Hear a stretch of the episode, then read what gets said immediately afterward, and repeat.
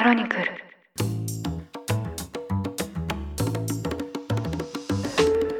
おはようございます。2023年12月21日木曜日ニュースコネクトあなたと経済をつなぐ5分間パーソナリティの新井里奈です。この番組では1日1つ5分間で世界のメガトレンドがわかるニュースを解説していきます。朝の支度や散歩通勤家事の時間などにお聞きいただけると嬉しいです。さて先週の日曜ニュース小話では世界はトランプ再選のシナリオを予期しているというタイトルでした。がそこに待ったをかけるニュースが昨日飛び込んできました。トランプ氏に予備選の出馬資格なしとしたコロラド州最高裁の判断です。これは2021年1月6日に発生した連邦議会議事堂襲撃事件での同氏の行動に対し憲法に基づいて予備選の投票用紙に候補者として名前を記載することは不正行為だと判断した初めてのケースとなります。実際この判決はコロラド州のみに適用されるため現段階では他の州には影響がないものの現在こうしたトランプ氏の大統領選出馬資格に関わる訴訟というのは25を超える州で起こっていると現地メディアも報じており今後こうした判決が続けば来年の大統領選予測がガラッと変わる可能性も出てきていますさて話題は変わりましてここからは今日のニュースをお伝えします今、イスラエル・パレスチナ情勢が海運業界に大きな混乱を招いています。これはイスラム組織ハマスと連帯を図るイエメンの武装組織フーシ派が航海を通る商業船を相次いで攻撃しているためで、これまでに10艘に対して100以上の無人機や弾道ミサイルによる攻撃が行われているとアメリカの国防総省が伝えています。こうした治安状況の悪化を受け、今週、大手海運会社や石油会社などが次々と航海を経由する海上輸送を一時的に停止すると発表。これにはスイスの海運大手 MSC やイギリスの大手石油会社 BP、そして日本のコンテナ船会社オーシャンネットワークエクスプレスなども含まれ、今後こうした輸送ルートの変更に伴う遅延やコスト増が大きな懸念となっています。航海とは、エジプトのある北アフリカとサウジアラビア、イエメンのあるペルシャ半島に挟まれた非常に長細い形の海で、北にはスエズ運河が位置しています。ご存知の通り、ここは海上運送にとっては非常に重要な場所。ヨーロッパとアジアをつなぐ運送のいわゆる地下道で、EIA、アメリカのエネルギー情報局によりますと、世界全体の原油や石油製品の輸送量のうち12%が今年の上半期このルートを使っているとしています。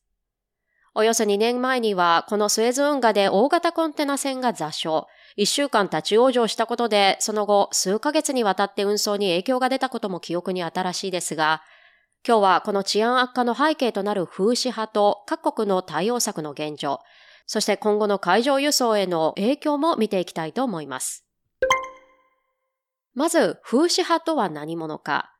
イエメンの北部を拠点に活動するイスラム組織、ガザ地区のハマスとはどちらとも新イラン組織という点で共通しています。イスラエル・パレスチナ情勢に関してはハマス側への連帯を示しているわけなんですが、そこで航海に面するイエメンからイスラエルの船舶への攻撃と称して今回のような商業船への攻撃を行っています。これに対する各国の対応策ですが、今週動きがありました。多国籍の海軍部隊によってこうした船舶を守ろうという有志連合の創設です。これはアメリカのオースティン国防長官がイギリス、カナダ、バーレーンといった少なくとも10カ国が連帯して対策強化に当たると今週18日に発表しています。具体的には航海周辺のパトロールを含むこうした船舶を守る対策を講じていくのではと一部メディアでは報じています。では気になる今後の影響です。各社による海上輸送の一時停止、いつまで続くのか、これは実際不透明な状況です。ただすでに石油会社大手のこうした発表後、今週月曜日、ブレンド原油の取引高は2%上昇、1バレル80ドルに近づいています。海運業界においては、この航海スエズ運河ルートという近道が使えない場合、アフリカを大きく周回する遠回りのルートというのが代替案となります。ブルームバーグによりますと、こうしたルートの場合、1回の輸送にプラス7日から10日間日数がかかること、さらには追加コストも100万ドル、日本円でおよそ1億4400億円としています。これには少し落ち着きを取り戻してきたインフレに再度追加コストが商品やサービスに転嫁される可能性を秘めており、今から各社もこの一時停止が数日となるのか数週間となるのか、こうしたリスクに備える動きが加速しそうです。ということで今回はイスラエル・パレスチナ情勢が与える海運業界への混乱を取り上げました。今週ニューヨーク・タイムズとシエナ・カレッジがある世論調査を行っています。バイデン大統領のイスラエル情勢の対応を支持するかどうか結果は特に18歳から29歳の若年層のうち4分の3近くが支持しないと答えています。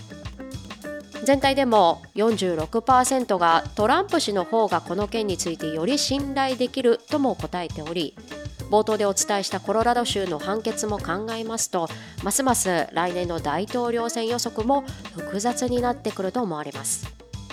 引き続きこうしたニュースも取り上げていきたいと思います。ニュースコネクトお相手は新井里奈でした。番組の感想はカタカナで「ハッシュタグニュースコネクト」とつけて X 旧 Twitter に投稿ください。もしこの番組が気に入っていただけましたらぜひフォローいただけると嬉しいです。それでは良い一日をお過ごしください。